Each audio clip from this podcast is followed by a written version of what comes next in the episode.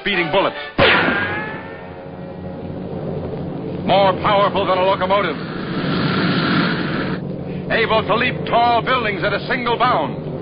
Look, up in the sky. It's a bird. It's a plane. It's Superman! Yes, it's Superman, strange visitor from another planet who came to Earth with powers and abilities far beyond those of mortal men. Superman, who can change the course of mighty rivers, bend steel in his bare hands, and who, disguised as Clark Kent, mild mannered reporter for a great metropolitan newspaper, fights a never ending battle for truth, justice, and the American way. Hey, everybody, welcome to episode 23 of the Man of Screen podcast. I am your host, Mike Zumo, and once again, I have Bob Fisher with me. Yay! Thanks for having me back. We're talking about one of these tonight is in my top 10. I think one of these, ah, what the hell, we'll spoil it, the stolen costume, yeah. is probably in everyone's Yeah, it's a top five, probably. probably. Yeah, it's it's uh, a very special episode. It might be the best episode of the series. It's either that or Panic. I, I don't know. No comment till the time limit is up. That- that- that's, another, that's another good one, and that one's coming up pretty soon. Yeah, that's a good one too. That's a That is.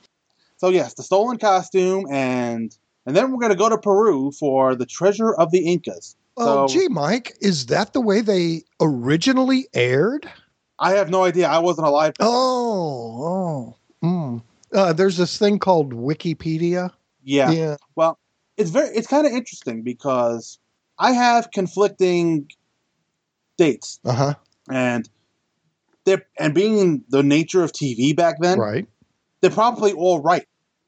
Because at least I don't know if I don't think there were any kind of hard and fast networks back then where everything aired at the same time. There were some shows that had the statue to do that. I Love Lucy, for example, Jackie Gleason, some of the huge Jack Benny, the big, big, huge names. When their show aired on CBS at eight o'clock on Tuesdays, it aired in every market at eight o'clock on Tuesdays. Some shows, like Superman, aired on Monday nights in some markets, Tuesday nights in other markets.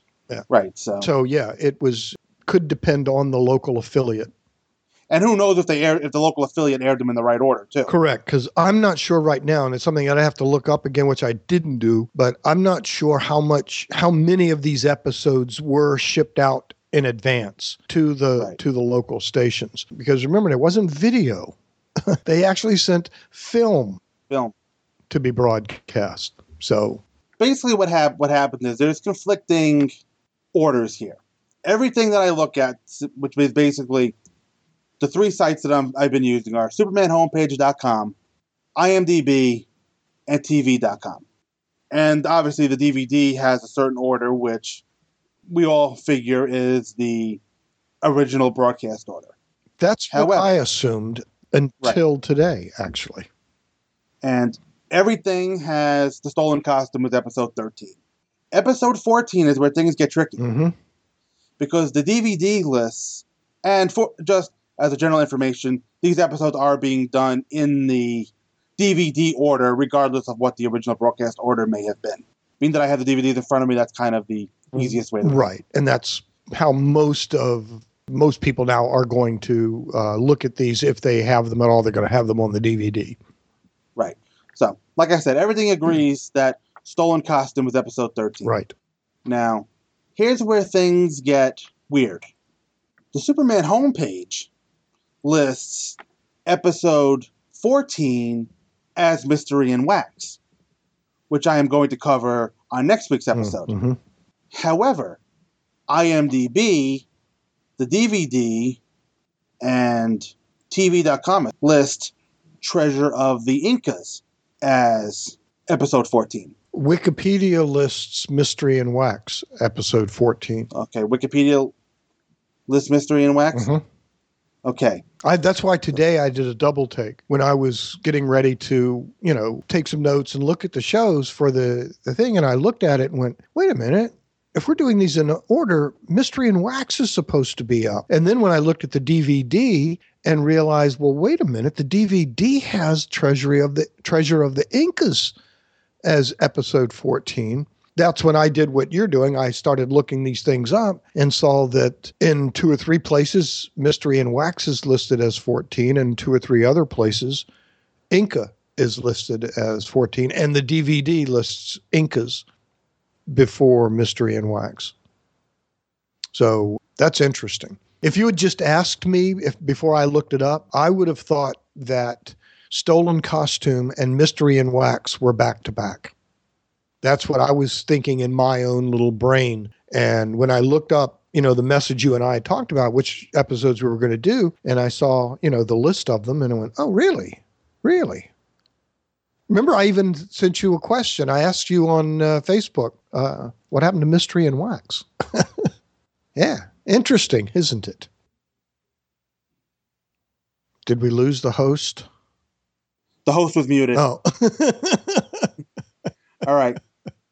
So, anyway, li- like I said, IMDb has 14 as mystery as Treasure of the Incas. Superman homepage has Mystery and Wax as number 14, as does Wikipedia as 14. IMDb has and TV.com have Treasure of the Incas as episode 14. And the only thing everybody seems to agree on is that episode 14 aired on December 19th.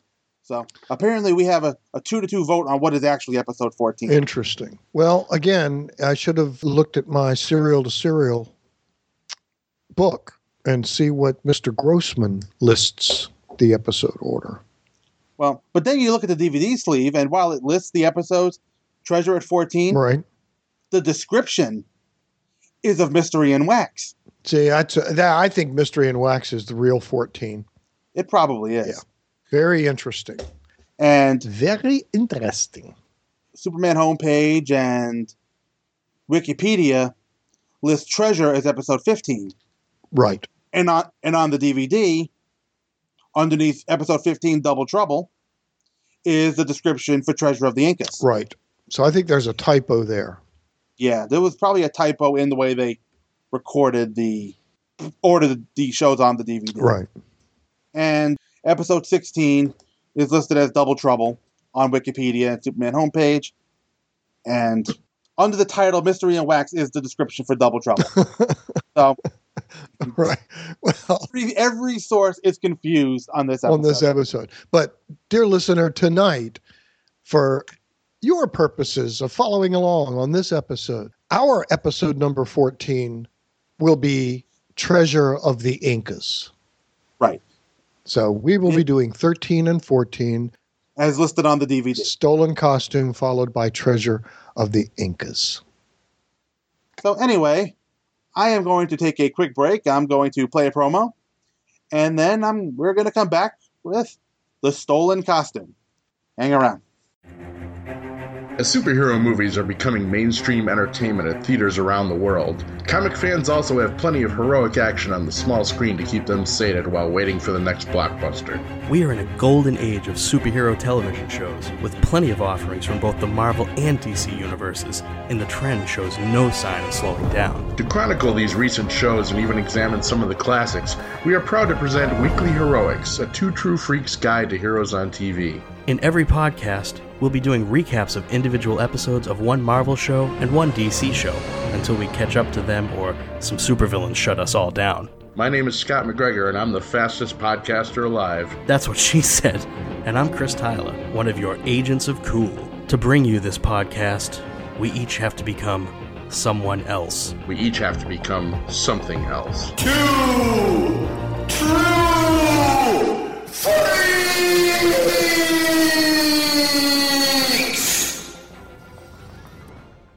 Welcome back, folks, and we're going to head right into the stolen costume. Original broadcast date: December twelfth, nineteen fifty-two. I'm suspicious of these dates now with all the out of order Right. stuff now. We'll assume around December 12th of 1952. Written by Ben Peter Freeman and directed by Lee Sholem.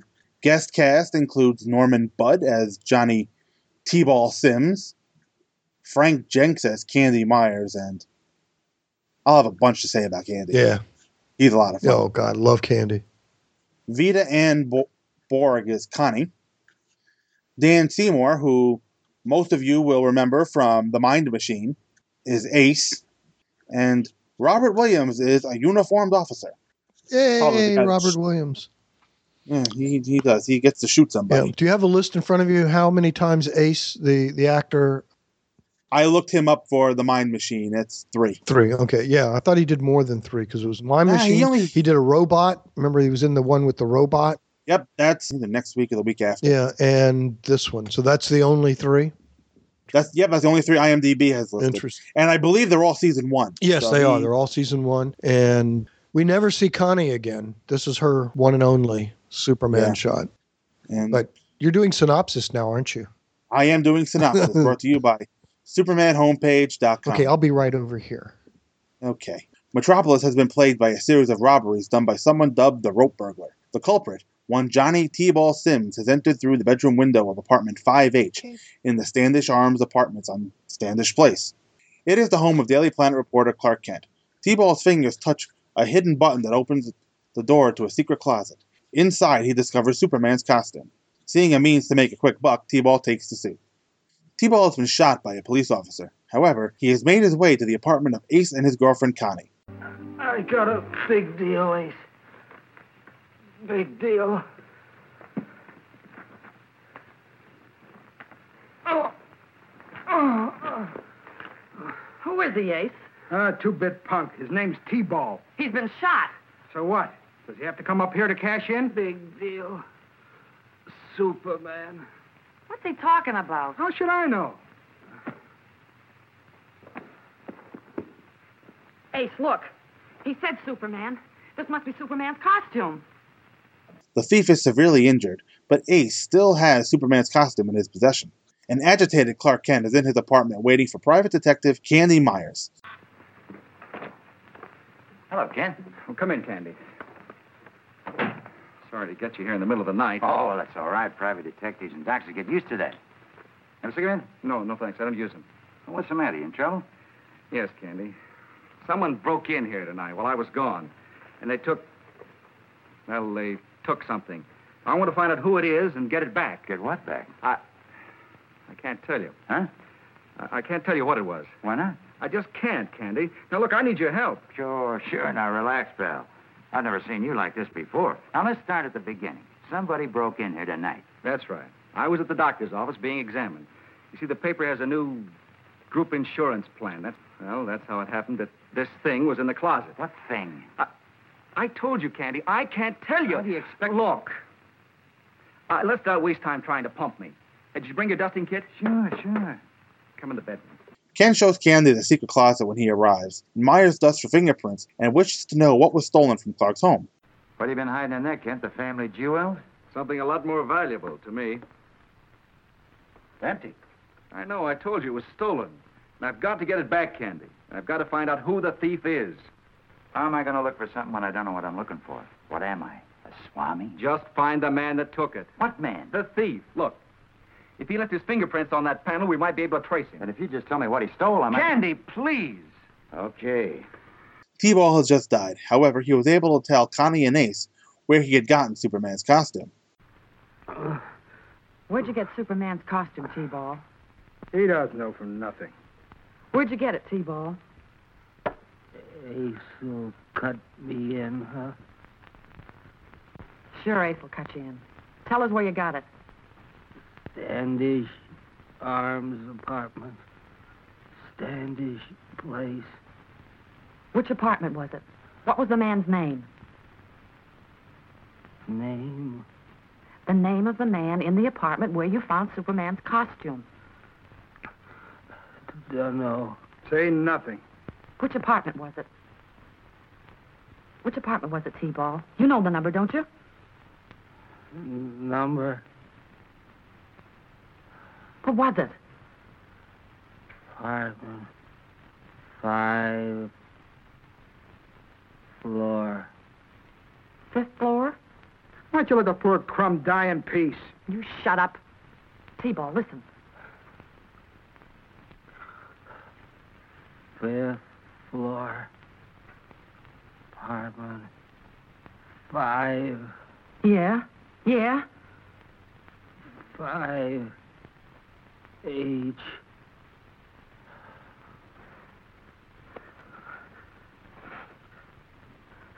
He's dead. Great. Now I gotta get rid of a stiff. Ace, listen. He said apartment 5H. The two criminals debate on the validity of T-Ball's claims when Connie gets an idea. Look, if this was Superman's costume, he'd be wearing it, wouldn't he? Maybe he took it off on account of he wanted to be the other guy. What are you talking about? You know. Everybody figures Superman is really two guys. When he isn't being Superman, he's being the other guy. Last night he was being the other guy. You know what this is worth if it's his? Yeah, plenty. Candy Myers has found the person who has broken into Clark's apartment. Unfortunately, T-Ball is now dead. He was found in a vacant lot with a bullet in his back. Candy does not know if T-Ball had anything with him, and for this reason, Clark leaves for the morgue to get more information. Candy Myers is waiting for Clark to return home. Hearing a noise, he finds Connie picking up items that fell from her purse. Well, I dropped my bag. got everything? I think so.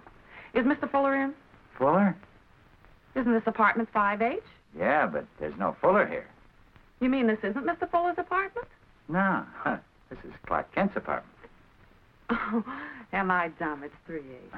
I'm sorry I bothered you, Mr. Kent. But I'm I not- guess I need glasses.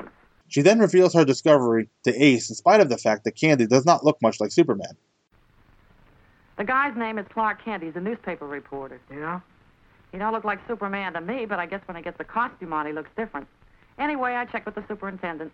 He works for the Daily Planet. That's the guy, baby. Every time Superman does something, it breaks into planet first thing. We gotta nail it down. What do you mean?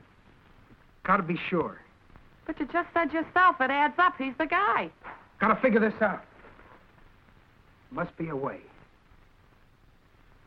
I got it. I got it, baby. Candy has left Clark's home and is to meet Clark back at his apartment at 8.30. Afterwards, Ace breaks into the apartment. He plants a bomb in the secret closet, and it is rigged to go off when someone tries to move the door. Should the explosive work and Clark isn't injured, it will prove once and for all that Clark Kent is Superman. Ace and Connie have just seen Candy enter the apartment, believing that he's Clark. Candy, in the meantime, is having no luck getting Clark to talk about what was taken from the closet. For Pete's sake, will you stop wearing out the rug? You're driving yourself nuts and me, too. Look, Kent, I'm your friend, ain't I? Yes. You know I'm not hanging around here just to get a fee. I want to help you. So let me. What's this all about? What was wiped out of that closet? Well, I can't tell you. Well, then, how in blazes do you expect me to help you, Kent? I guess you can't help me after all, Candy. I guess no one can. Let's forget it and go get some dinner. Okay, gotta wash my hands.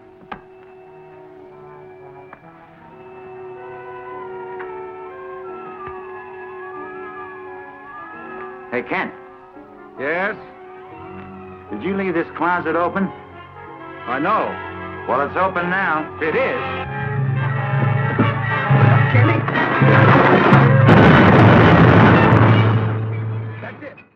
Clark runs in time to save Candy from the explosion. However, the private detective is more curious than ever.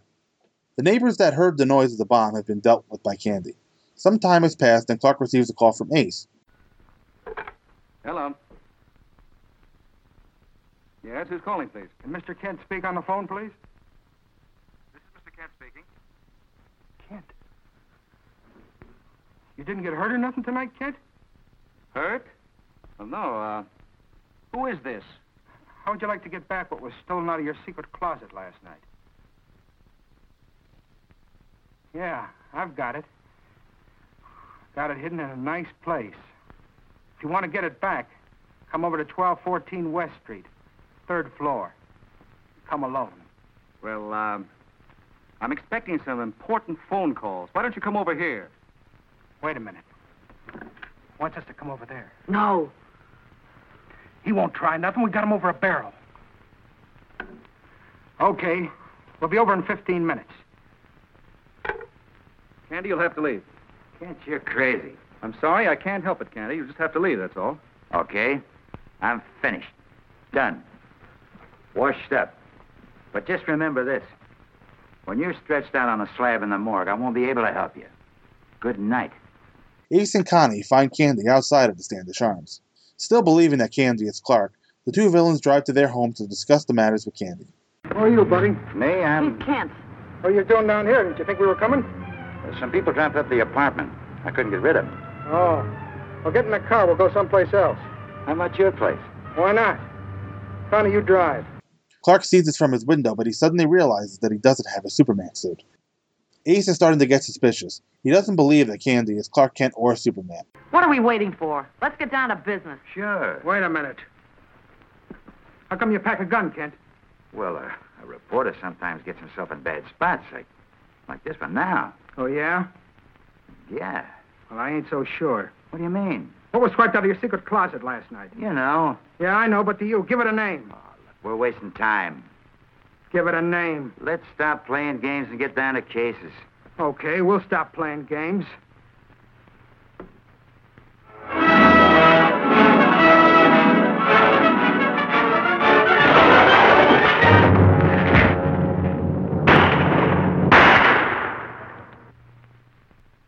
The bullets bounced right off him.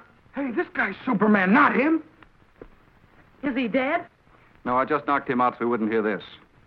Now talk, and talk fast. Who must have you told about me, and where's my costume? We ain't told nobody yet. Just her and me know. Nobody has to know if you'll play ball. You want to make a deal? Natch, uh, let's sit down and talk turkey. I don't make deals. Save your breath. Okay, then we do a little talking.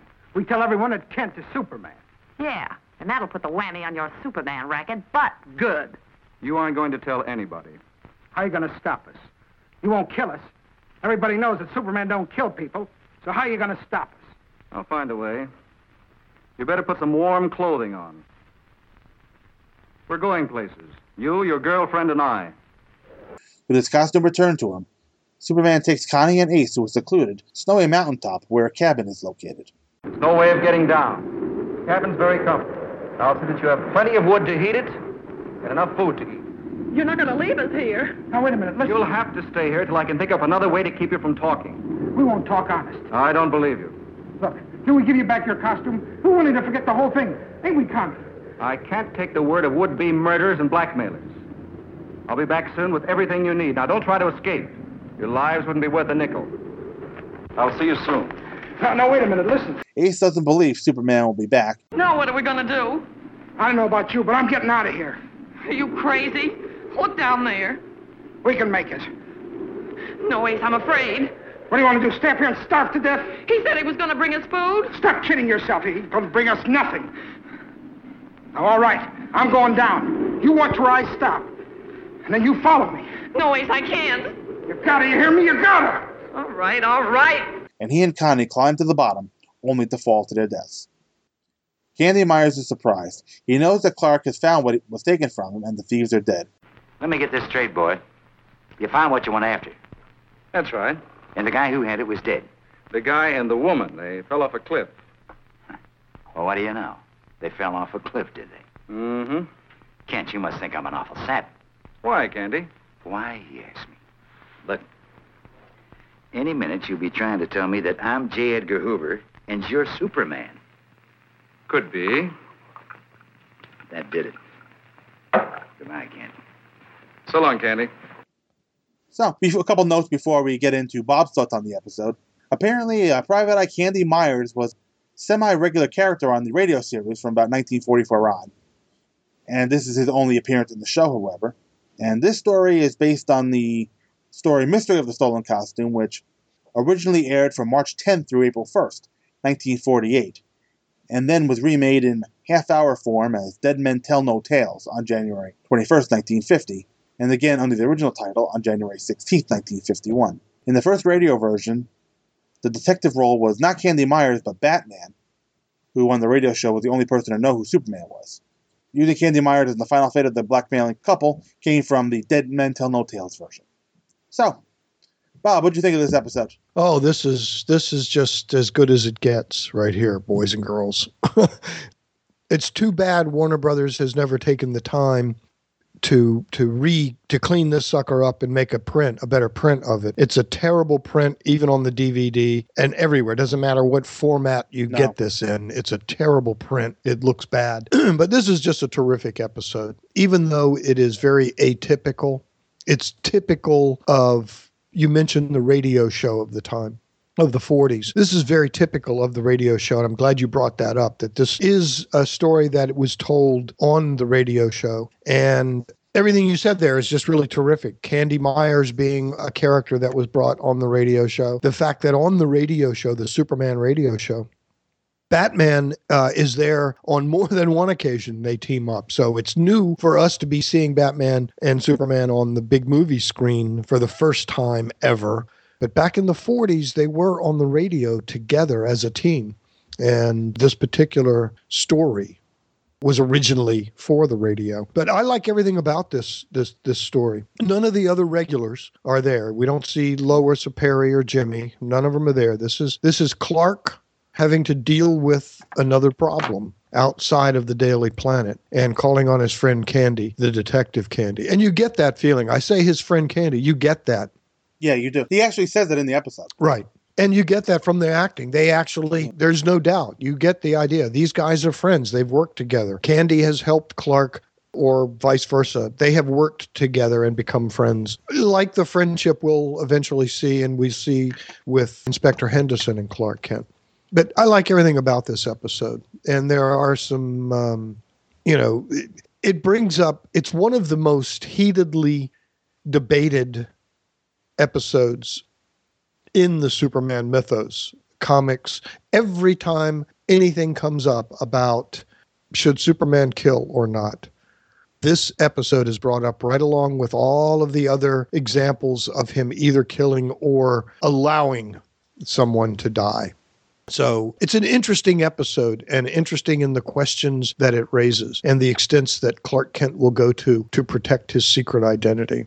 And we talked before about the small apartment. This is the same apartment we see in previous episode. And this is the episode that establishes where Clark lives Right. as the Standish Arms apartment. 5H. And yes, and then 'cause they will confirm that again in a future episode, a couple episodes down the line. right. That they'll say Standish Arms again. So it's not something that just kind of got thrown away. It's something. No, that they use that even even when he has a different apartment, I think in the fourth or fifth season of one of the color episodes. And next next season in Panic in the Sky, when they show the larger apartment and the birthday. Not the birthday letter. Um, the episode where the teenage kid becomes like Jimmy Olsen's buddy and Oh yeah, yeah, that. you know when you know this kid comes to live with clark and jimmy he's also staying at clark's apartment uh, that's also mentioned as the standish arms i don't think they give the number 5h but it's an entirely different apartment but they do keep the the the name standish arms as the tv that's not where he lives in the comic books of course but his tv in this uh, show that was his address Maybe he got a raise between seasons one and two and moved to a bigger apartment. right yeah, and you know I mentioned the radio show early on. The next episode we're going to d- Mm. cover tonight too is Treasure of the Incas was also done on the radio. also a radio show i was going to mention that and too. it's important to note that the same producer, I believe it was Robert Maxwell, Mhm. produced both this and the radio show. Exactly. Also, Whitney Ellsworth, who will come on board next season. Oh. Yeah, Whitney Ells will come on board Next season. with season two. And also did comic books and radio. So they were keeping it in the family, so to speak. yeah, they were. And it- it's nice to see that they were doing that back then because for a long time after this show and really up until now with Jeff Johns coming on Right. to steer the movies, they've kind of shunned the comic book. Yeah, people. pretty much. and I think they're starting to realize the error of their ways in that respect. Yeah, some of these guys know what they're talking about. Some of them, So, yeah. but th- that is for another time. But but this another- is such a this is such a good episode from from beginning. I just to wish it end. looked better. Yeah, if it looked better, and you know, and and I would love to see a much better print. I'd like to see a good, clean print of this. But then I wonder what I am. Would I be missing? There's su- there's such an old, nostalgic feel when I see this episode. It makes it almost like yeah, it's special. I don't know why I think it's special with that black line running through it the whole time and the fuzzy. p- It's a terrible print But that's probably closest to, to the way it looked at the when time. you saw it on a small screen Yeah. in the 1950s. Yeah, it could be. But it is just such a great episode, even though none of his regular supporting cast is here. And he's a little out of character, but not really. He's still very concerned. And it's obvious at the time Uh, He almost feels panicked. yeah, there is definite panic because at the time, this is obviously his only costume. And it's the one that Ma Kent made for him and gave to him in Superman on Earth, which is the only Well, you know, time we it see shouldn't- her. It's Superman on Earth. We don't know what happened to Ma Kent after that. No, we don't. That was the only time she was bye bye at the bus station, and that was it. Maybe maybe after this episode, he got on the phone to Ma and asked her for more copies. yeah, you know, and off the page we have to go with that and say, Ma, uh, just in case somebody steals this one again, uh, you got any of that material left? Because Right. obviously, in Panic in the Sky and See multiple copies. we see multiple costume and in multiple uh, in other episodes in the Secret Closet, we've seen more than one shirt. Right. We've seen him do that before. Definitely Panic in the Sky. He, o- he opened, and in the episode where Jimmy the Kid episode, Jimmy the Kid also in the color. Episode. there are multiple costumes hanging in that closet. right. Jack Larson was very good in that episode. Jack Larson is very good in everything. Yes, he is. Yes, he is. Yes, he is. So we start off with the rope burglar. And according to the commentary from Gary Grossman, Yeah. the newspaper at the beginning of this episode was used in one of the others. Oh, okay. Okay. Just a kind of a fun little note. Okay. Well, they reused a lot of stuff. Yeah. And it wouldn't surprise me if it was crime, crime czar, or I mean, crime wave, or czar of the underworld. Both of them used lots of twirling newspaper headlines. Right. And obviously, this guy just kind of by accident falls upon the Holy Grail. He finds, he accidentally hits the button, and there's the Superman costume on the night that Clark is at a doctor's appointment. I don't know how exactly Clark got checked out by the doctor, but that's just kind of glossed over. Right. As he's trying to escape from Clark's with the costume, the rope burglar, whose name is T-Ball, he gets shot by uh, by that one police officer, and he goes to Ace and Connie and brings them the costume. You know, it's funny when he was getting shot at by the police, he was getting shot out a lot, rounding that He was. corner while he was in Clark Kent's apartment looking out the window. They were shooting at him and he was ducking. So the cops right then were just saying, Hey, there he is. And they'll shoot. Bang, bang. Yeah. They were shooting all over the place at this guy. And they finally got him in the back, got him once. yep, they did, but apparently that still wasn't enough for him to not get away. right. He got away and made it up to Ace and Connie. we get our first scene with Clark and Candy. I love Ace here too. Oh, we're. Oh. okay. Yeah. we'll talk more about Ace later. Okay. We'll talk about Candy. First. Gotcha. So, what do you think of Candy? I think Candy. Oh, Candy's great. Yeah, he's great. He's right out of the crime noir, you know, right out of the pulp fiction crime books. I mean, that's a private detective right there. There he is. Jaded as hell. Just, you know, he's a gumshoe. He's a guy. He's got a yeah, he's he's perfect. He's absolutely perfect. You know what else I like about this episode too, and all of the episodes in the fifties? It's a time when men still wore hats.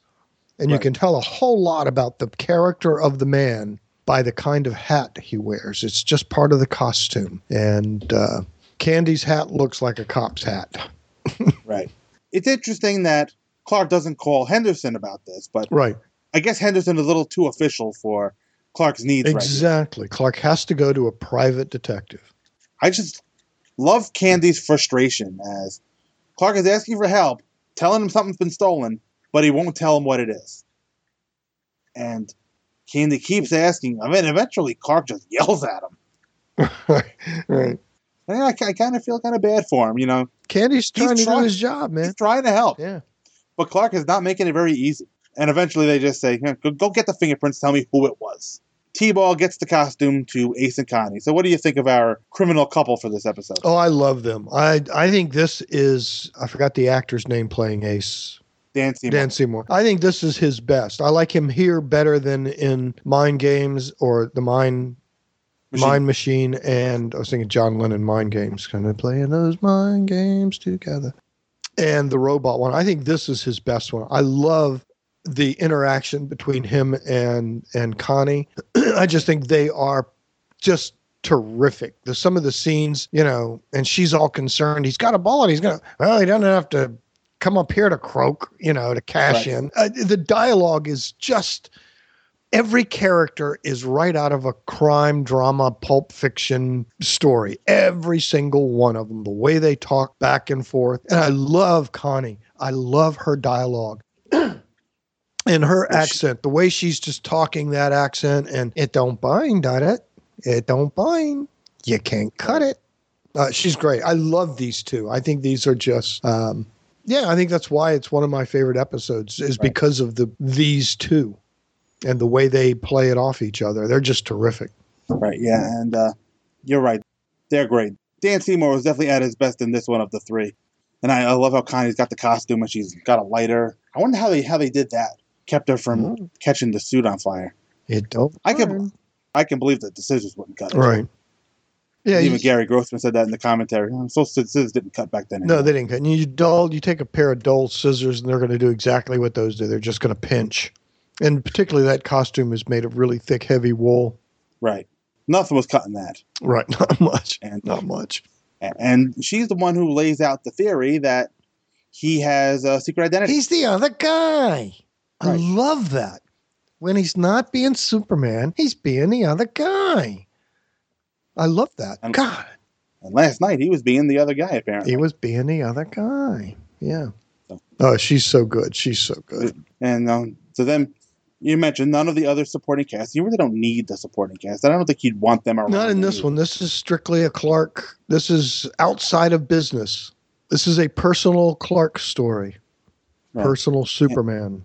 But you would think that he'd have to go to work at some point. This is taking place over, I believe, over at least a couple of days. Yeah, well, they mentioned that he's getting back from the office. Apparently, he does go to work. And they, when he told Candy, "Meet me at the apartment at 8.30, Right. so he's getting home at eight thirty from the office.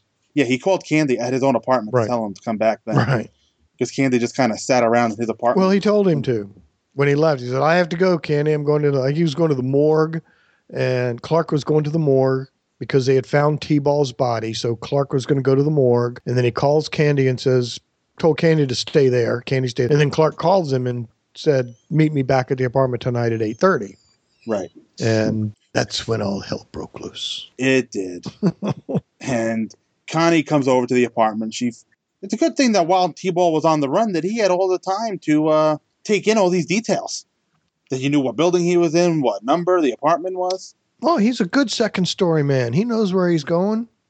I'd like to know which apartment above Clark's he was robbing Yeah, because he was climbing down a rope. yeah, he Good was. old And, um, T-ball. Hmm. maybe the person upstairs uh, moved out, and that's why that's how Clark gets a bigger apartment for season two. Candy comes out, and he all of a sudden becomes sixteen. He's got this big smile on his face when he sees Connie. yeah, straightening his tie. yeah, yeah. You see, that's how you see Jimmy doing that a lot. Mhm. Well, hello. and apparently she thinks that Candy is Clark, despite the fact that Candy looks like to be about a foot shorter than Superman. Right, easily. I love the quip as she walks away, saying, "Oh, well, you- you're not Mister Fuller? Maybe I need glasses." Mm-hmm. yeah, she's just really good. They're so Jesus, so good. they're all great. Yeah, and they all play it so straight. They're all just Yeah. right in it. That's what I love so much about this first season. They are just playing it so real. And even Gary Grossman talked about that. Talked about that. When you look at this series, especially the first season, aside from Superman and the Mole Men, they made 24 short films, Yes, exactly. Exactly. and they work on that level. Yes, they do. anyway, Connie goes back to back home to Ace, and she points out that Candy doesn't look like Superman, but then she just assumes the costume makes him look different, as if the costume has some kind of hypnotic power. Yeah, it's going to add 10 inches to your height. Mm, Right. And, and make you about uh, 25 years younger. Right. Like I mentioned before, not only is Candy made himself at home at Clark's apartment, but he answers the phone too. Of course. I just love the fact that Clark asks Candy if he can come to the apartment later. He's already there. He doesn't have to move. Well, except it's we're they're giving us the feeling that this is early in the day Right. because I think that's where- isn't that where he calls from the morgue or uh, a payphone somewhere. He had gone Yeah, to well- the morgue because uh, Candy had died the night the previous night. I mean, not Candy. The T-Ball. T-ball died the night before. Ace called a couple of his mugs to come get rid of the guy, and it was the next morning they found him in the dump. And Candy was coming to tell Clark, and Clark was then leaving the apartment to go to the morgue to see if they found anything with T Ball and told Candy to stay there, then called him back and said, Meet me again at the apartment later tonight. Right. He released him to go do whatever it is he was going to go do with his day. Yeah, exactly. And Clark apparently went to work.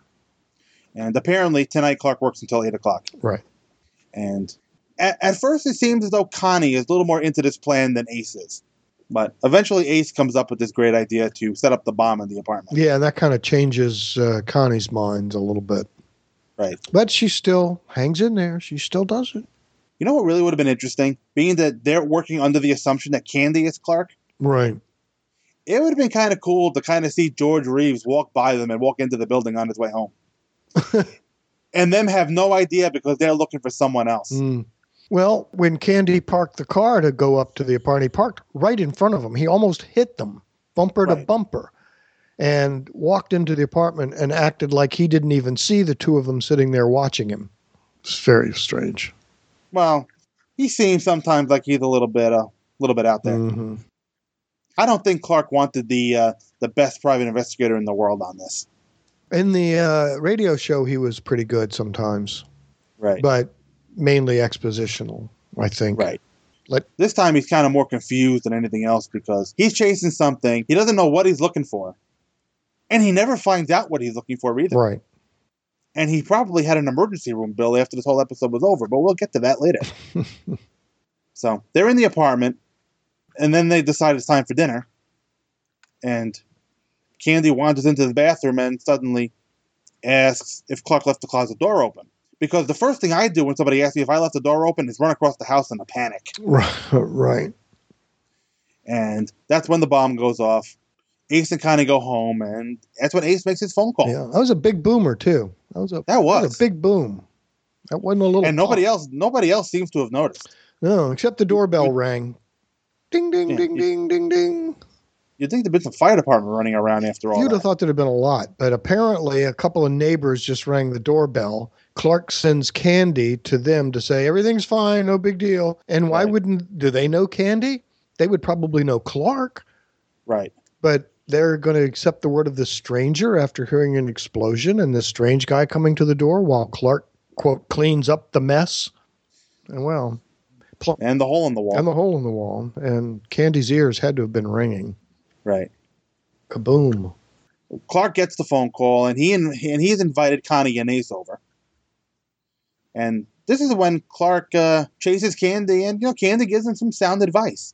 He's he's trying he's doing everything he can to try to help Clark out, and he's going to tell Clark something to the effect of, "Well, I can't help you if you end up dead," or something like that. And you know that's pretty good advice, but Right. he doesn't know. He doesn't. And and right after that, you see this look on Carl on Clark's face, like I think you know he's understandably upset, and I think he's kind of frustrated that he ki- that he knows that he's treating his friend kind of poorly. Right, but he still can't tell him the secret. He can't tell Right. him what he's supposed to be looking for. Hopefully, he's taking some solace in the fact that he's doing what he's doing Right, for the greater good. right. And then Clark actually just then finally just tells Candy, "You have to leave." Oh, they hadn't got the call. Then he gets the call, Right. After he gets the call, he tells, tells Candy he has to leave. and then Candy does get a little upset. Okay, that's it.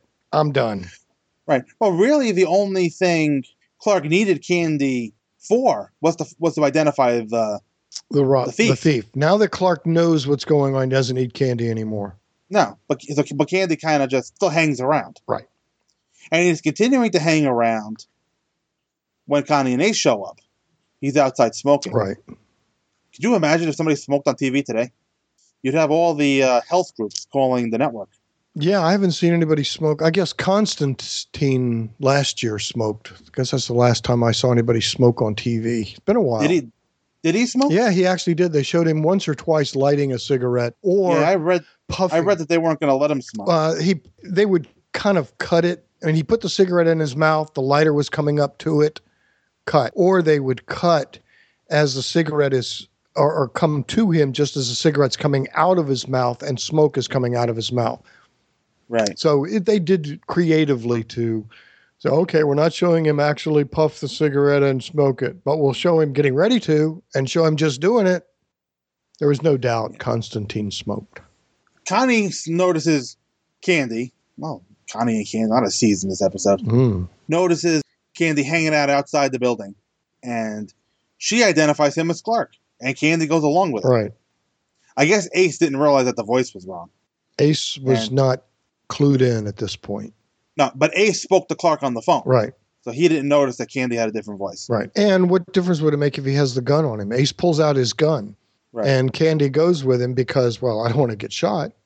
He didn't Right. say that, but of course, had it been Superman, the gun wouldn't have Done anything. anything. Now I love this next shot because Clark sees from the window Right. that they go off with Candy, and he's ready to change it to Superman, but uh Oops. oh, Oops. something's not there. Oops. Got to keep his clothes on. Got to obey the law. Ace realizes that something's going on when they get back to their place because Candy has a gun on him, and he's starting to figure out that Clark is Superman. No, that that Candy is not Is Superman. not super. Is not Kent. Right. Right. And now Clark is coming. I love how we get the Superman flight music as Clark runs up the stairs. Right. And now, correct me if I'm wrong, but I believe this is the first time in the run of the show that we see George Reeves bust through a wall. In this case, the door. It is. And Yes. there that was the second or third take. That's why there's an abrupt cut there. And then you see him crash through the door coming right at the camera at that point. The two by four or something was still there or something. Yeah, they forgot to take one of the middle prom middle pieces out, which makes it a collapsible door. And they forgot to take that middle piece. And when George did it the first time, he went partially through and Right. was not real happy about it. No. And the second time is the one we see on screen is the second take. And there's an abrupt cut. So everything running up to the camera or up the stairs, there was supposed to be another little longer cut on the door. Right. And that's But then it immediately goes to the inside Right. of him coming in that way. right because of the second take they had to do and clean up the mess. And uh, but they did a nice job with it editing this. They did. so that he comes in really fast, almost super speed fast, giving the impression that he's just really hauling. And Right. takes the gun out of Ace's hand and knocks Candy out. And yeah, yeah. Uh, so I really, just find I just find it amusing that the first time we see Superman break through the wall, he's not in costume. he's not in costume. He's Clark Kent doing it. Yeah, it's very cool. It's a very very cool scene. One thing that I always wondered, you- like I said, he's done it all as Clark Kent. Why didn't he take his glasses and hat off? Right. well, he was Clark Kent, man. The hat goes. and he busts through the wall and his hat doesn't fall off. Right. One of the things I've always thought would be funny if I had a lot of time. This is one of the things that I would like to do as far as really nitpick this show is count the number of times he leaves one room to go to the clo- to the cloakroom to the storeroom to change Right. and in the room before he opens the door he has a hat on but when he opens the door he doesn't so Right. or vice versa. So many times the guy, because they keep going back to the same shot of him opening the door to go in, loosening his tie or taking his glasses off. But where's his hat? And so many times he has a hat, and then they cut to him opening the door, but the hat's gone. Where's the Right. hat? So I wanted to count all of those, but I don't have that kind of time left. No, no, no one, no one does. And yeah, I don't even know if to this point we've seen the storeroom change yet. We have not. Uh, wait a minute. Yeah, we have. We have Did we do Night of Terror? Night of Terror had a storeroom Yeah, change. because when he had to Mm-hmm. Okay. move Jimmy out to get Jimmy out of the, or did he just change in his office for that one He changed in his office. He pushed out Miss Backrack and changed in his and office. changed in his office? Yeah, yeah. I'd have to think about it. I'd have to go back and think. But you might be right. We may not have s- I don't think we've seen a storeroom change yet. a We've se- we've seen a lot of alley changes, lot of alley changes. and there is one episode. I don't know which episode it is, but a cop watches him run down the alley. That's in our next one. We're going to talk about. oh, that is in this Yeah. one. I've watched so many. I think it's in I've Inca. watched this. It's in Incas. Okay, so I've watched ten episodes over the course of the past week, so they're starting to blend together. Mhm. So anyway, back to the costume. Clark has a great smile as the bullets bounce off of them, Right, right. and they think they have Clark over a barrel here, but he's in control the whole time Yep. because what can they really do to him? Well, they think all they need to do is, you know, do what we tell you, or we'll expose to the world who you are. And he has no intention of letting either one of them out of his sight. Right. But he also can't sit and watch them forever. So he brings them to his cabin up in the mountains. And he says to them, he can't trust them. This is when they're having their oh crap moment, at least aces. Right. Because he's like, he says to them, wait, you're not going to leave us here. You're not going to bring us food and water and all that stuff. Connie wants to believe that he will. But Ace is backtracking. No, we won't tell anyone. We won't tell anyone. But Superman doesn't believe them, and he tell he tells them not to climb down. Your life wouldn't be worth a nickel. And he goes off to bring them some food and water. Does he? Well, we don't know. we, never, we, we never see him arrive No, back. we don't. But we know he goes back because he finds he finds their bodies. Somebody finds their bodies. Well, he knew he knows about it, so because he's telling he tells Candy about it. Right. Well, he's telling him, but we don't know how he knows. He just tells Candy that. So, in fact, Candy s- tells him, he says, You mean you found the people, who, the responsible, and they died from falling off a cliff? Right. Yeah. It sounds suspicious, doesn't it? Yes, it does. How convenient. You got your back, and the people who did it fell off a cliff. Great. And how did they get up on top of the cliff? Yeah. Nobody asked that. Yeah. You know, it reminds me of which movie? I think it was what movie it was. I think it was Analyze That Yeah. with Billy Crystal Right. and Robert De Niro. Right. One of the mobsters said, "Yeah, his witness committed suicide. He stabbed himself in the back five times." exactly. kind of the same thing here. Right. Well, So you know we you know we have to know that we believe because you know superman uh, fully intends to do exactly what he said he's Right. putting them up on that cabinet on the top of the mountain that they can't get down without dying so he will bring them food and whatever and keep them there until when for how long for what until he comes up with a better idea is what he says. Ex- And how long does that take? exactly so So there is a It- lot of question about superman's handling of this situation so here's the first question. Is he in any way responsible for their death? Well, that, that there it is, right? That's the question, isn't it? Right. And of course, you would say he told them, you know, don't, you wouldn't make it, you can't make it, I'll be back. So you could say he did kind of cover himself, but he put him up there. Right. And part of me has always thought that he knew Ace wouldn't just sit there quietly waiting for him to come back. Right. So, you know, it's in the golden age, this happened a lot Right. uh, where Superman would, instead of saving a whole plane, just pull out a couple of the good guys or Lois and let Right. the plane go down with the bad guys still in it. You know, that that was the golden age, and this is the closest to the golden age Superman we've ever had is George Right. Reeves. So part of me says he knew exactly what would happen to them if they tried to get down. He warned them not to try. right. And he also did not have to leave them at the cliff fa- at the end of the cliff. And he he, didn't have to leave them there. could have left them right at the cabin. And we never saw the cabin. They never showed never us saw the cabin. So yeah, there's there's lots of questions about the ending of this particular episode. And I also don't think this Superman is losing any sleep over their death. Not a bit. He's even smiling at the end when Candy leaves. Right. Whew, boy, dodged a bullet that time. Right. You know, so yeah, there's a lot of questions about whether Superman would do this or not. Back then he might have. Yeah, I think he did. I think he totally knew what would happen to them if they tried, and part of him knew they would try. But the the ridiculous part, of course, is she's in a dress, a coat, and a high heel shoes. He was barely making it down the two or three steps he tried in dress shoes. Come on, babe, it's a cinch. Yeah, no, but it's not. No, it's not. Her first step is going to take you both out. And it did. She fell, took him out, Right. and So, you know, uh, good episode, really, really good Yes. episode. Makes you think all the way through whether Superman Clark is doing the right thing or not to his friend, to his detective, and of course to the bad guys. So, and the thing is also, what else could he have done? uh, yeah, Aside from put him in jail, but you knew he why he wouldn't do that. I don't know. Give him a super kiss. Yeah, well, that, that power hadn't been invented yet. Right. So we're not in the Silver Age yet. Right. We're not there yet.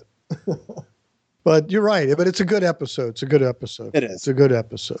And th- there's a reason why most people will put this up in there towards the top of their most favorite lists of these shows. But I think a lot of the people will put it there because of the ending, Right. because of the way Connie and Ace met their end, and how much blame do you put on Superman?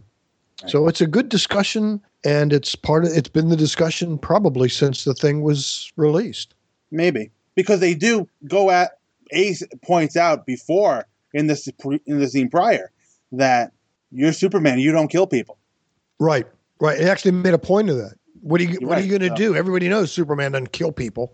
And by this point in the 50s, Comics Code Authority, Wortham, all that stuff, Superman was not killing in the comics at this point. Right.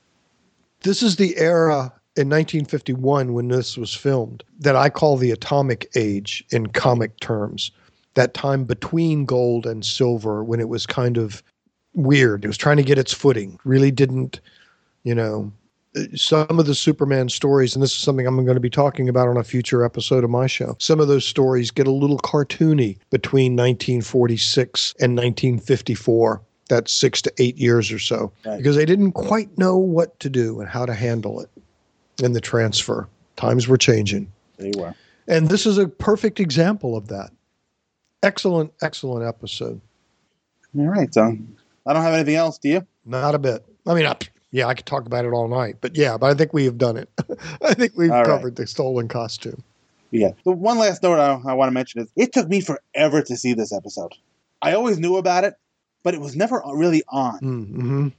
Maybe because they couldn't find a decent enough print for broadcast. Right. Well, But it was just the first time I actually saw it. I believe was when I got the DVD. Hmm. First time I actually was able to sit down and watch. it. right. Well, MeTV has shown it when they they do. They're still showing Superman every Saturday at six on the East Coast. If you get MeTV, M E T V, Yeah, I do get it. and when it comes up in the rotation, this is the print they show, and they edited a little bit, but not much. They've taken out it's close editing for the commercial Right. break. It's very close, ed- but the main main bit is still there. Right. All right. So why don't we Hmm. take a quick break? I'll play another promo, and then we'll come back and uh, go treasure hunting. Yay! Hang around. Rocketed from the doomed planet Krypton, Baby Kal-El landed in Smallville, Kansas, where he was found and raised by the Kents. Growing up, he was raised with morals and values which would stay with him for the rest of his life. Now, as an adult, he protects the city of Metropolis and the world as Superman, fighting for truth, justice, and the American way.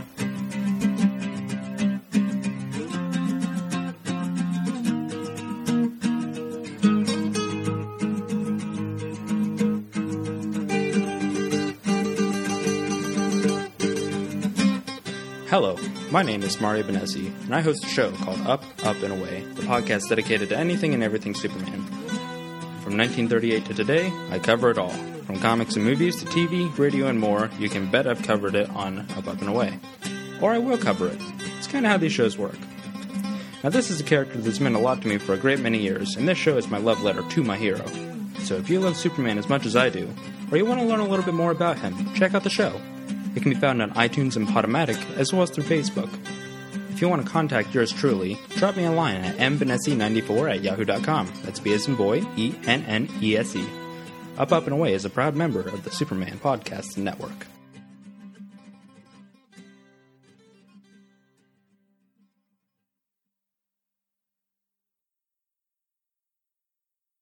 Welcome back, folks, and I'm going to move right along into what I have listed as episode 14 of season one. It may not have actually been episode 14, but whatever. They're all getting covered just the same. Treasure of the Incas. Original broadcast date was probably December 26, 1952. What's not in dispute, however, is that the show was written by Howard Green and directed by Tommy Carr. Guest cast included Leonard Penn as Pedro Mendoza, Martin Garalager as the chief of police, Jim Duval as Dr. Cuesta, Hal Gerard as Professor Lavera, Julian Rivero as the taxi driver, and the series guest star of nearly all episodes, Stephen Carr, is Don Anselmo. And I am really annoyed with myself for not realizing until just about the end of this episode that Stephen Carr was Don Anselmo. Uh, I'm not sure I knew. At the very end, I recognize his voice. Yeah, I don't think I was paying attention to him. Well, he's getting to the point now where I'm looking for. him. Oh, okay. the thing is, like, uh, you know, spot Steve somewhere. Where is Steve? because he shows up in most of the season one episodes. Right. On to our synopsis brought to you by SupermanHomepage.com. The collection of South American art and antiques from the late Peter Van Zant estate is being auctioned off. Among the items left for bid is a tapestry with a framework of stars around its image. Lois Lane, covering the event for the Daily Planet, and Professor Lavera, who has traveled all the way from Lima, Peru, has asked, Senorita, excuse. You are going to the auction, no? Why, yes. You look like one to be trusted.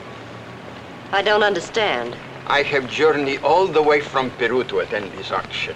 Really? See, there's a certain piece of tapestry that I must have, but it would be unwise for me to be seen bidding. You will recognize it by its framework of stars. Here's a thousand dollars. Bid as much of it as you may need. Well, but Uh, please, I will be waiting here. The auction is ended, but Professor Lavera is nowhere to be seen. Unknown to Lois, Lavera has in fact been killed by Pedro Mendoza, a scar-faced villain who also wants the tapestry. You are looking for Professor Lavera, senorita? well, I don't know his name, but uh, He is an amigo. My friend, as you would say. Ah, you have the tapestry. I will take it. I'm sorry you're not the gentleman who gave me the money. But I am his friend, I have told you. Well, where did he go? He said he'd wait out here. He could not wait. I will take it. I'm sorry I can't give it to you. But you say you're his friend? Si, senorita. Then tell him he can reach me at the Daily Planet. My name is Lois Lane. As you wish, senorita. But if you would give me the tapestry now, it might save you much trouble. No trouble, really. Lois is, is explaining the day's events to Clark Kent and Jimmy Olsen while showing them the tapestry. And imagine he gave me a thousand dollars to buy that and then disappeared. I wouldn't give you 10 cents for it. Look, it's even got a hole in it. That's a cutout star. It's still a hole. Strange you haven't heard from him. I don't like the smell of it. I have a feeling there's something rotten in Denmark. You mean there's something rotten in Peru? Get it? Peru. Very funny. If he comes in, I'll be in my office. Well, so long, Mr. Kent. So long, kid. Shortly afterwards, Clark is ordered by Perry White to get to the city morgue. Professor Lavera was found in an alley behind that auction place, murdered. Well, you better bring the tapestry with you, too. It might give the police a lead. I'll be right over.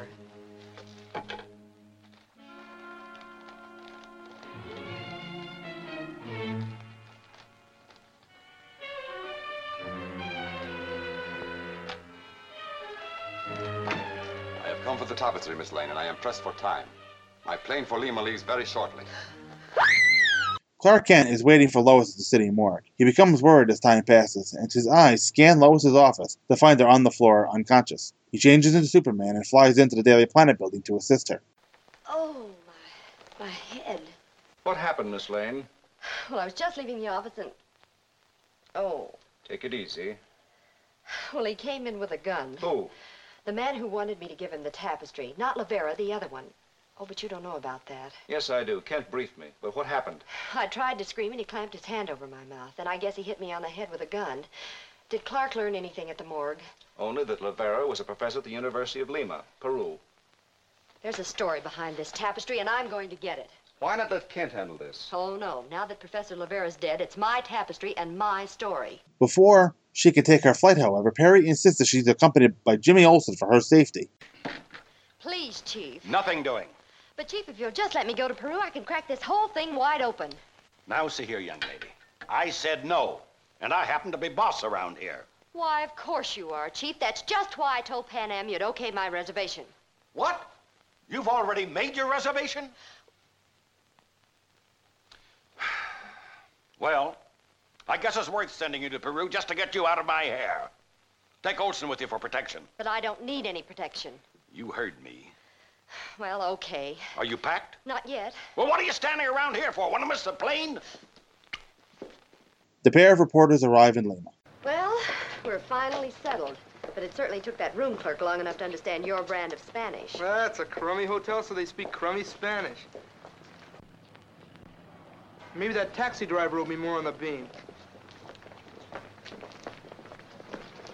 Pardon me, Mr. Senor. Hey, hey, sit down. That's more like it. See, he understands. You're doing fine. Habla español? See? Asked him if he spoke Spanish. Oh, you're marvelous, Jim. Could you comunicado me and the senorita to El Capitan of La Police? Oh, la policía? Sí. Enter, senorita. They discuss Professor Lavera's murder with Chief of Police. He suggests that Lois and Jimmy speak with Lavera's colleague, Dr. Cuesta, while the authorities search for information on Pedro Mendoza. Lois and Jimmy have just met Professor Lavera's assistant, Don Anselmo. Dr. Cuesta told me to be looking for you and to show you in. I am Don Anselmo. I was Professor Lavera's assistant. How do you do?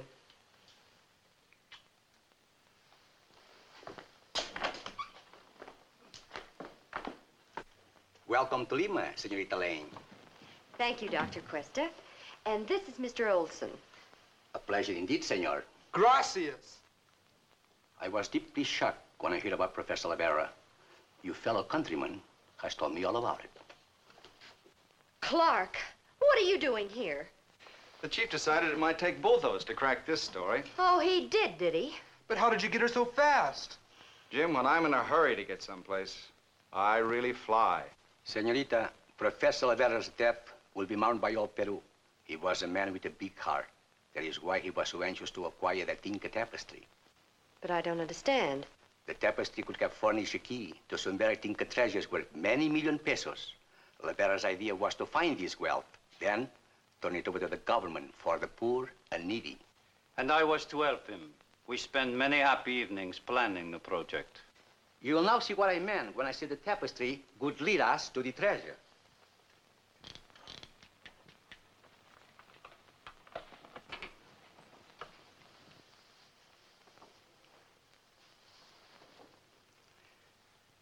This piece of Inca handiwork is a replica of ancient Lima and the country surrounding it.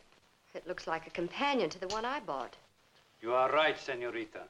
It has the same framework of stars. But uh, there's no hole. Senor, the hole was the answer we were looking for. Placed over this tapestry, that small cutout star would have shown us the exact location of the hidden Inca treasure.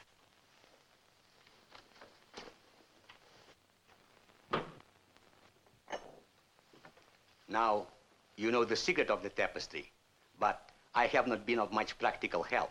Oh, but you have. A lot of things are much clearer than they were. Thank you, Doctor.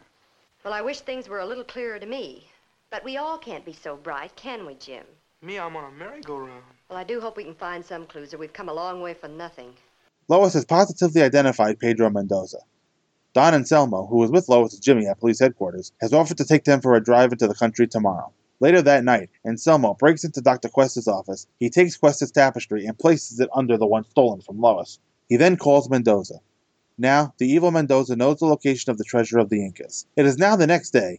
Lois and Jimmy are preparing to leave with Don Anselmo when Clark arrives to tell him his theory about the location of the treasure of the Incas. Oh, look who's here. Morning, Lois. Senor. Senor. Hi, Jim. Hi, Mr. Kent. How's it coming, Clark? Well, slow but sure. I spent all yesterday afternoon in the library, reading up on the Incas. Tell me about it sometime. I've been thinking about that little cutout star. Who hasn't? That little old hole could tell us a lot. The way I remember that tapestry, the star was in the upper corner somewhere. That'd be northeast of here. So I looked at a map, and my guess is the treasure's located somewhere near a little town called Madeira. It's in the foothills. And all we have to do is dig through each little hill one by one. Madeira is beautiful country. Perhaps you would like to see it. Anywhere you say, Senor. And uh, thanks for the geography lesson, Clark. It was very interesting. Driving through the hot countryside, Anselmo has only these thoughts ridding himself of Lois and Jimmy and finding the treasure for Pedro Mendoza. Don Anselmo has stranded Lois and Jimmy in the middle of nowhere. Get out. Well, is this Madeira? No, it is not Madeira, but it is the last stop for you and your young friend. Huh? What kind of a joke is this? It is no joke, senorita. You are too inquisitive. You know too much. And in this desolate country, people become silent forever. Get out. I won't budge from this car. Leave her alone! But this does not stop them as they follow Anselmo's ti- tire tracks to a cave where they hear sounds of digging. Mendoza and Anselmo greet Lois and Jimmy before placing them in chains. In the meantime, the pair of villains' search for the Incan treasure leads them to a rock wall on which dynamite must be used. Only that wall now separates us from the Inca treasure. Soon it will be ours. Partly thanks to you, senorita. For it was from you I got the tapestry. There is no use to dig further, Mendoza. The wall is too hard. We had better use the dynamite. See, by all means, now. I never should have gotten you into this mess, Jimmy. It's not your fault, Miss Lane. Anyway, I I followed the chief's orders and stuck with you right to the end. What's that? I don't know. Sounds like Superman has freed Lois and Jimmy and used dynamite to trap Mendoza and Anselmo behind some debris. The explosion trapped those two. I'll get them later. You two certainly got yourselves in a fine mess. If Clark Kent hadn't told me you were both headed for Madeira, I hate to think what might have happened to you. let's not even talk about it. Jeepers, did you see all of those hidden jewels? Yes, Jim. And Professor Lavera's dream has come true. Pedro Mendoza and Don Anselmo are in prison, and Lois and Jimmy are leaving Lima for Metropolis.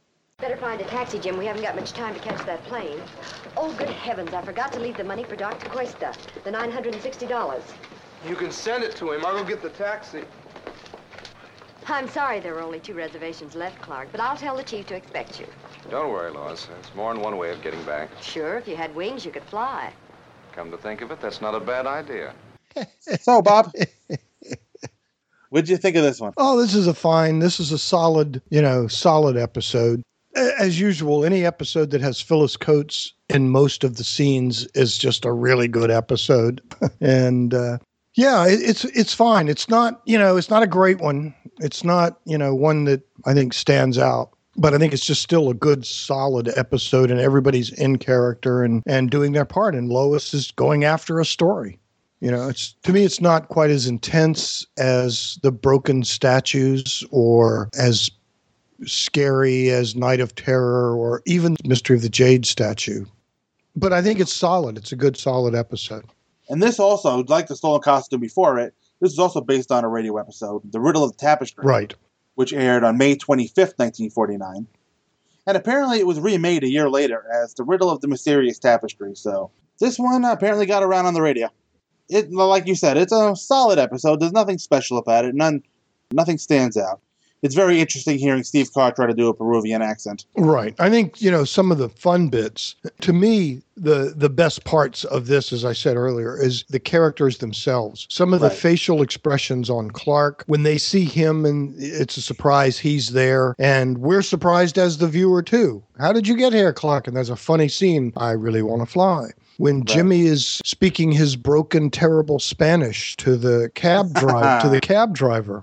Uh, it's a funny scene, but to me, I can't take my eyes off of Phyllis Coates in that scene. The way she's looking at Jimmy, it's not an actress. It looks like Lois Lane is just, you know, just having fun with Right. Jimmy being so cute, trying to use his Spanish. It is just so good. These people are so good in their parts. And like I say, this is not one of the, this isn't Panic in the Sky. This isn't No. Stolen Costume. This isn't, you know, one of the great, great episodes. No. But there's hardly anything wrong with it. Right from the beginning, they set up a really nice mystery with the auction, with the guy giving Lois a thousand dollars Right. to go in and buy a tapestry.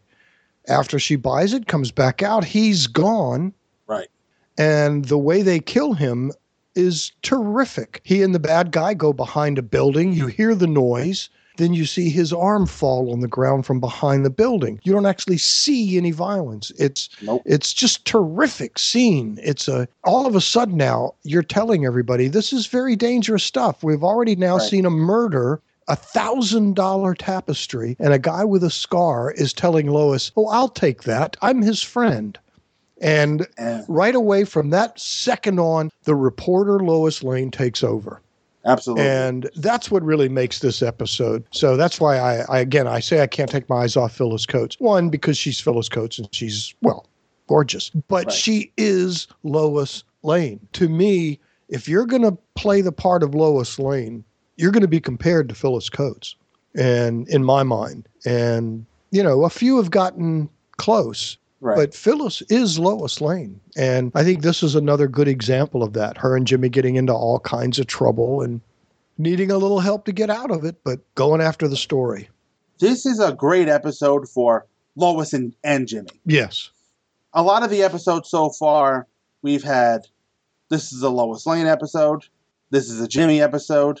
A couple a couple of episodes from now, I'm gonna do the Drums of Death Mm-hmm. in Haiti. That's a Perry episode. This is really the first time that you kind of see Lois and Jimmy on, on an adventure together, and good chemistry between the two of them. Very good chemistry, and I love Jimmy's loyalty. Oh, he's the best. He is is just the best. Yeah. How you can discard Jimmy Olsen is beyond me. thing about Jimmy Olsen is he's at his best when he's on TV because you can do an episode about Jimmy. Well, you got more room. Yes, you do have more Right. room to explore his character and show that he's more than a punchline. Right. Look at every Superman movie that's since Mole Men. Right. He wasn't in Mole Men. No. He was, as far as the Christopher Reeve movies, he was kind of just there. Right. He was a punchline in Superman Returns. So the movies have a history of wasting the character. Yeah, I think so. TV is really where they've allowed him to shine. Right. See, the problem Jimmy faces is nowadays, the days of Superman's pal Jimmy Olsen is kind of behind us. Oh yeah, it's gone. And that's So- that's just really too bad. I think even nowadays, the com- even the comics struggle with what to do with him. Right. They used him a couple of times I thought, particularly towards the end of the new 52 when Superman was having some problems with his powers and at one point it was kind of a Jimmy centric story. When he I think I said was the the issue when he was telling Jimmy that he was Superman. Right. Uh, I thought they handled that pretty well. And I'll be curious to see how Tomasi and Jurgens handle him now. We've seen him a little bit in the new stuff, him trying to figure out, and it was kind of fun in one of the rebirth issues. For a few pages, we were kind of seeing the scenes play through his eyes, actually. Wait a minute. How can I have a Clark Kent, Superman, Lex Luthor, and Doomsday all in the same frame? Right. Yeah. I think I'm going to take that picture. right. Yeah, absolutely. And so all the problems with Jimmy nowadays, it's all Jack Larson's fault because he was so damn good as Jimmy in this show that the character is still around. Right. exactly. They just don't know what to do with him now. Jack Larson really defined this character. Yeah. And and uh, like you say, this is a good episode that shows the good working chemistry I think between Phyllis Coates and Jack Larson. A good Lois and Jimmy episode. It is. And uh, uh, uh, and you mentioned uh, when uh, Mendoza comes up to Lois outside the auction house, she's not. She doesn't know who he is, and she's just not going to give that tapestry to just anyone. She has no reason to believe him, and and he looks like a bad guy. He does. You don't get a scar across your face like that by accident. No, and this was in the days where, you know, if you were going to watch a TV Western or a movie Western, the good guys always wore the white hat and the bad guys always wore black hats and always had some sort of a problem with their face. Right. Always. So speaking of Jimmy, he is at, he is in Clark's office with Lois and Clark, and they're looking at the tapestry, and he can't get past the fact that the tapestry has a hole in it. They're telling him what it really is, and he's like, "Nah, it's just a hole." And you know what I noticed about Clark's desk? Where's his typewriter? Oh, it's only there when he needs it for a prop. I guess I guess Clark is strong enough that he can just put his typewriter on the desk when he when he needs it. Right. Lois's typewriter always seems to be there. So Clark goes off to the morgue where he gets a chance to do Jimmy's job and phone in some exposition, telling Lois that Professor Lavera has been killed. And this is where Mendoza shows up. He threatens Lois, and and even a good Phyllis Coates scream can't keep her from being knocked out on the floor. So, yep, we got a great Phyllis Coates scream right here. Yep. Actually, every time Phyllis Coates screams, it's a great scream. That is true. Yeah, she really screams in the robot episode. hmm Robot episode, by the way, is the closest we come to seeing Superman actually fly with her. he doesn't. He picks her up towards the end in one arm and something else in the other arm and starts to walk towards the big window, Yeah. but doesn't actually take off. Did he have something else in his hand? I don't remember. I thought he had something else in his left hand, and he, he must picks her up in his right arm. He kind of and she's really awkward. It looked really awkward, too. It did. It looked horrible. I, I commented on that. Yeah, it looked bad. Or I'm going to comment Yeah, on it was that. very stiff, very awkward. And I haven't seen that episode. I guess last year me TV showed it and I caught it. So anyway, he sees her knocked out, and this is the where I mentioned before. The cop follows Clark into into the alley, and he just has this dumb look on his face when Superman flies off. Right. I don't know who decided to put that in there, but I thought that was pretty funny. Yeah, Mm. it was funny. because normally they don't interrupt that shot. Mm-mm. They kind of run that shot as is, and uh, But it would be funny. They could have if they had wanted to. every time they use that scene from then on of Clark running into the alley and Superman running out, stopping, and then taking off on the wire, they could have carried that as a joke throughout the entire series. I mean, imagine this time it was a cop. Next time, a little old lady on the street sees him. Next time, a kid on a bike. Next time, you know what I'm saying? Just keep. Yeah. Somebody every time sees Clark Kent run in and Superman come out. They didn't do that, though. Not at the pace they were filming these episodes. No, no. And I'm probably They the got- first one to ever even think of it. So there. Yeah, probably you probably are. I didn't think of But it would have been a funny continued routine. it. It would have been, but they didn't have they didn't have the time for that. No, they didn't. So Superman ar- helps Lois out in her office, and Superman knows everything that's going on, and apparently his favorite excuse is that Clark told him about it. Of course. And Little Bird told him. Exactly. And uh, Superman is trying to let get Lois to let Clark handle it, but of course she's going to refuse. And Lois follows this up by uh, Perry going into Lois's office doing what Lois does. She's asking Perry's permission for to go to Peru, but she's already made the reservation in his name. Well, of course she has. Yes. They probably She's, uh, used that same bit, I think, in Superman 1 or 2 or 3 or 4 or something. Might have been 3, the one where Lois is in the beginning and then we don't see her anymore because she has to go on another story. Well, she was going on vacation. Oh, was it? Yeah. Okay. But she stumbled into a story while she was on vacation. Oh, okay. There's a little line about that at the end, but this is where Lois grabs Perry's face and Plants gives one him the on him. kiss. Just plants one on him. and I love John Hamilton's reaction. He doesn't quite know what to do. Well, it's weird because knowing that was coming today, I just watched that entire scene, watching them both, and then played it back because to see if d- did she give away the kiss before it happened. And yes, she does. You can tell Yeah. while he's doing his little rant, she's getting ready to grab him and do it. She's waiting for the pause. And there was a little twitch at one point, which almost made me think John Hamilton added an extra line or two or a word or something right. but uh, just a terrific scene. yeah, and even before that, he's yelling, and he asked if she made the reservation. She's like, you know, gi- almost giving like that little, like that little kid would. Yeah. Mm-hmm. hmm Exactly. And, and she, he wants her to take Jimmy for protection. what is Jimmy going to protect her from? Well, Harry wants Lois to protect him from Jimmy. right. Here, get him out of here. Take They're him with me. both out of right? it. Just just take him with me. Right. Because because this Jimmy doesn't have a signal watch yet. No, but this Jimmy just had to get out of Perry's hair for the day. Right. And So. Peru, why not? Yeah, why not? Send him to Peru. Get him out of here. Perry's probably thinking maybe he won't come back. And apparently, as this plane flies, I don't know if you caught this, but it made the same sound that Superman makes when he flies. I actually thought, wait a minute, maybe they were doing that to tell us that Superman was flying he's also along. flying over there on his own. Yeah, maybe. See, that's how I took it. That's I when didn't I think of heard that. the Superman sound because they've never used it for a plane before. no, and then when superman or clark does show up there so i was taking that that they were being clever they may not i'd be making i might be making this up on my own but i think they were being clever because i noticed it jumped way out at me today Yeah, it did. and it Me was too. just because there was superman's you know his sound yeah, he was flying so i assumed that was their way of audibly telling us that superman was trailing or flying with or next to or around the plane as jimmy and lois are on their way it is possible. But bear in mind, this is also the same show that will accidentally use the landing sound when he jumps out a window. Yeah, well, still. This is where they get to the hotel, and Jimmy is very proud of his crummy Spanish. And I'm willing to bet that Jimmy is the one speaking the crummy Spanish, not the hotel. Yeah, I would think so. I would think so. But it's a good joke. Yeah, what do you It is a expect? good it's a joke. crummy hotel. They speak crummy Spanish. Yeah. Gracias. and Jimmy as, is asking a, a crab driver in Peru if he speaks Spanish. I think it'd be weird if he didn't speak Spanish. Right. Lois is just sitting there. Well, she's. I think she. She's very she's- cute. She's cracking up. She's very cute in this scene. she is. The looks she the looks is that she's giving Jimmy and the cab driver.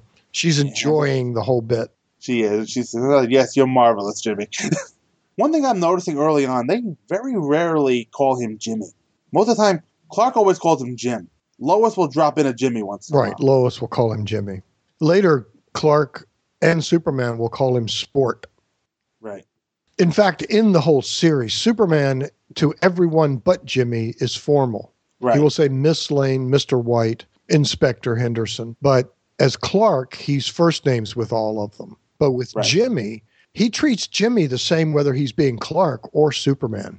Right. And I always thought that was an interesting tell that he did treat him as if he's my bud, he's my pal. Right. Shows up sometimes with tickets to the White Sox and calls him sport. And then later in the Right. same episode, Superman does the same thing. Loved it. So the police captain, they get to the captain, and he directs her to Dr. Quest's office. And uh, the captain is being very gallant, giving her the kiss on the hand. And I love the look on Jimmy's face when this happens. I'm, I'm I was almost waiting for him to hold out his hand. He's like- he's thinking, what's going on here? I guess Jimmy's not familiar with uh, gallantry. they go to Dr. Quest's office. This is when Clark shows up. Or not shows up, he's already there, but he's sitting in that chair like he like he's the cat swallowing the canary. Mhm. He's like, "Yeah, I'm here," and this is where we get that great line of him. When he's in a hurry, he really flies. And now we kind of find out why the tapestry, why why Lois's tapestry at least, has a hole in it, because that tells us where the mysterious treasure is going to be. And so from this point, kind of the race is on. Dun, dun, dun, dun, dun, dun, dun, dun. Yep.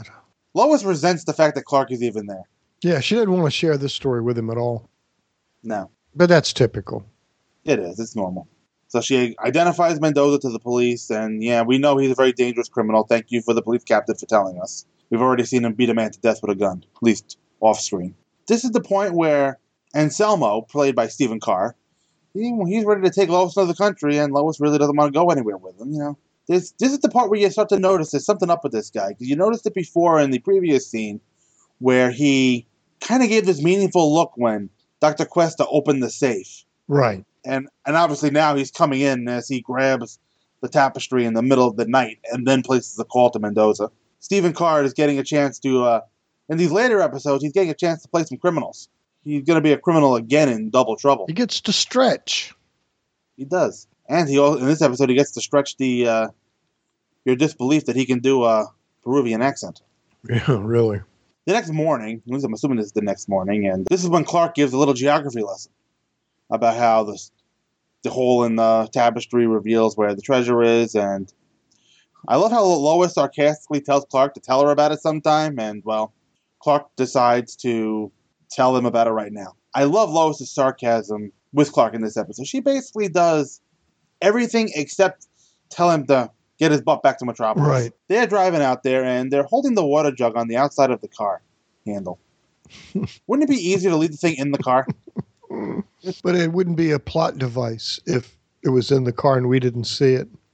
No. That's the way they have to also let us know that they're going to a place that's very dry and probably not going to have any water. Right. As if the desert landscape behind us wasn't enough of a clue. Right. And this is where Anselmo shows his true colors to Lois and Jimmy as he just he basically kicks them out of the car and leaves them leaves them in the desert. Nice guy. He is. But at least he doesn't shoot them. Well, true. Not a lot of shooting going on, but you know, the desert's a good, easy place to kill somebody. And the stupid gringos are going to be out there roaming in the desert and get lost and die. That's it's an easy cover up. But it's a good Okay. scene of them falling down Oh, It is. and, This is and great. her actually telling Jimmy, "You up for it? Let's go. We want to. We don't want to go back the other way. Let's follow the tracks." And you know, they both you know, they both try to f- give them credit, they both do try to fight off Anselmo before they they wind up losing, but that's they try. That's a serious fight scene. Both of them jumping is. on that guy hard time. Lois is really giving it to him. He is. And so is Jimmy. So is Jimmy. Just didn't match up with him though. But no, but you know, Jimmy never does. But it was But he tries. good try. He tries hard. So and now like you mentioned, they follow the car and it's a good thing apparently this cave wasn't far away. Apparently it was in, it was within walking distance. Um, apparently. Which tells me the crook wasn't real smart. If he was going to drop him off in the middle of the desert, he could have taken him out a little further away from his hideout Right. or the cave where he's got all the stuff. And uh, so they they catch up to the cave. And uh, isn't it lucky for, for Mendoza that he happened to dig up some iron shackles? How about that? Yeah. And Jimmy gets a concu- probably gets a concussion right here when he gets hit over the head with a gun. And this is the point where I noticed that Stephen Carr was in Selma. I don't usually look at the cast list before I watch the episode. Yeah. But I glanced up at it at that point. Oh, yeah, it is him. Mm. Because they, they do a pretty good job making him up to look different in Right. every episode. Right. I'd love to know how he wound up in just about every episode. His brother's directing it.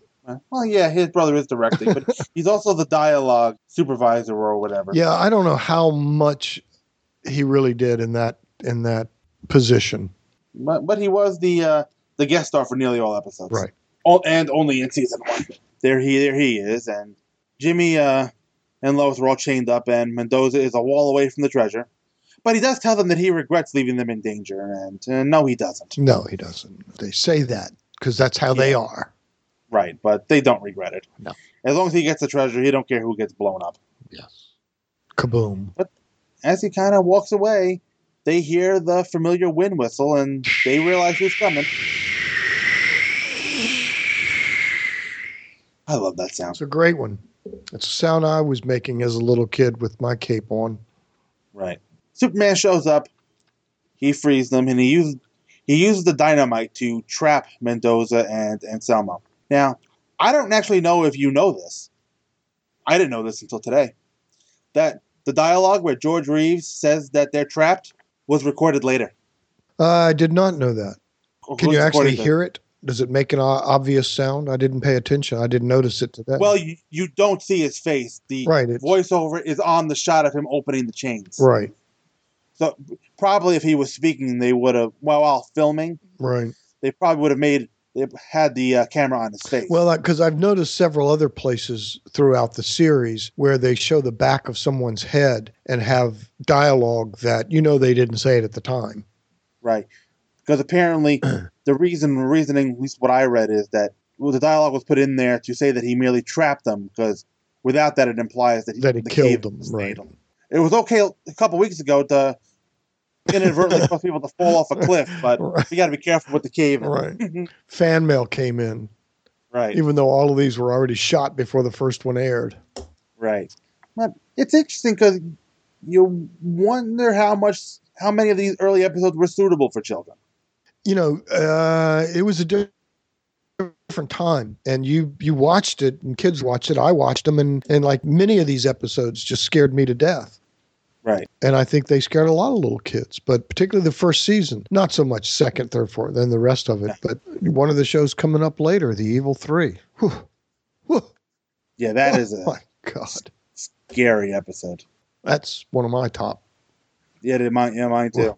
One of those ones, one of the episodes I've seen forever. Yeah, great, great, great episode. That is a great. Do you have anything else on this? No, I think that's about it. I do enjoy this episode. I think that the Inca is is uh, a good solid you know episode first season episode it's different than the rest of them uh, they get out of the offices there's some nice locations shooting the, you know you got deserts and some other stuff and as usual phyllis coates and jack larson uh, are just great in every scene they're in together they're just really terrific You make 24 episodes in a season, they're not all going to be the stolen costume. no no But this is an uh, this is a very entertaining episode. Like you said, it's a solid entry, and right it, it's good. And it's not great, but it's good. I think in the beginning, when the way it started, you would almost think, "Ooh, good, we're going to have another one of the."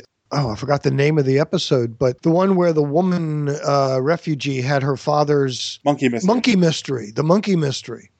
You know, the beginning of this one, you think with the guy with the scar and this tapestry that given a thousand dollars. What the mystery? Ooh, this is. Yeah. You think, wow, this is going to go somewhere, and it kind of goes to, uh, you know, a car chase. Not really a car chase, but a who done. Uh, you know, It goes to kind of a race to the a treasure. race to the treasure exactly and didn't quite hold up i think to the promise of the opening but uh, again it's still a first season episode and i'll put it right up there with the rest of them it's still a good solid episode george reeves is so good he's so confident in the role and even in episodes like this that aren't the best, but they're not bad. All of the cast members, and I mentioned this before, they're totally into this episode. Every one of them are into their parts. They're not doing it for camp. They're not playing a game. They're selling it, and they are. And uh, so, yeah, I still think it's a good episode. I, I thoroughly enjoyed it. Yeah, I did too. And like I said, another another solid entry. You know, very solid. Yeah. You know, like I said, not not the best, not the worst. It's, right. That's good. Right, that's good. You know, it's probably not one that I, if I wanted to watch an episode, it's probably not the one I'd put in. But I'm not skipping it if I'm watching the whole DVD either. Exactly. I'm the same way. I don't think I have ever thought I think I want to go pop in the DVD and watch Treasure of the Inca. And I have done that for other episodes. And not just Right. episodes of the great first season. There are certain episodes, The Dreamer and some of the other kind of goofy, The Ghost of Scotland Yard. And there are some color and goofy episodes of second, third, fourth season that uh, I thoroughly enjoy and will pop in just to watch. So, Right. but this was a terrific one. This was a good one, Mike. This was good. So, where can the people find you? They can find me at the Superman Forever Radio Podcast is the name of my podcast. You can find me at the supermanforever.com. That's where our website is. And of course, iTunes and anywhere else. So, and uh, I have a web, pa- uh, a Facebook page for Superman Forever, and it's called Superman Forever Podcast Page. And I'm, you can just get me Bob Fisher under the uh, face old Facebook thing there. I have family, friends, Facebook, Superman people all jingled up all at one time, and I bet the handful of friends are probably a little tired of just reading all of my Superman stuff on my Facebook page. But Right. It- it- it's an interesting mix sometimes. It is. It is a little You- interesting You know. mix. You know. It's very interesting when uh, when I'm on Facebook and I see somebody from the Two True Freaks interacting with somebody I went to college with. right, right, right. That is that is weird when worlds collide on Facebook. is. But but I'm there. You can find me there. I I'll check in a couple times a day and try to post something either under myself or under the Superman Forever podcast page. There's been a lot happening in the world of Superman lately, so Yeah, that sure has. you know, it's been fun. It's been fun. And Mike, thanks again for inviting me back. This was a lot of fun. I love talking about these shows, and uh, I guess I'll be back for another one down the road sometime, a year or two. I'll be back do another one. Yep, you yep, you will be. And you can send me feedback by emailing manascreen at gmail.com. You can find the show on Facebook. I got a Facebook group where a bunch of us kind of get in there and talk about a bunch of stuff, both about these particular episodes and whatever else might be going on in the world of Superman on TV and in the movies. You can find that on Facebook by searching for the Man of Screen podcast.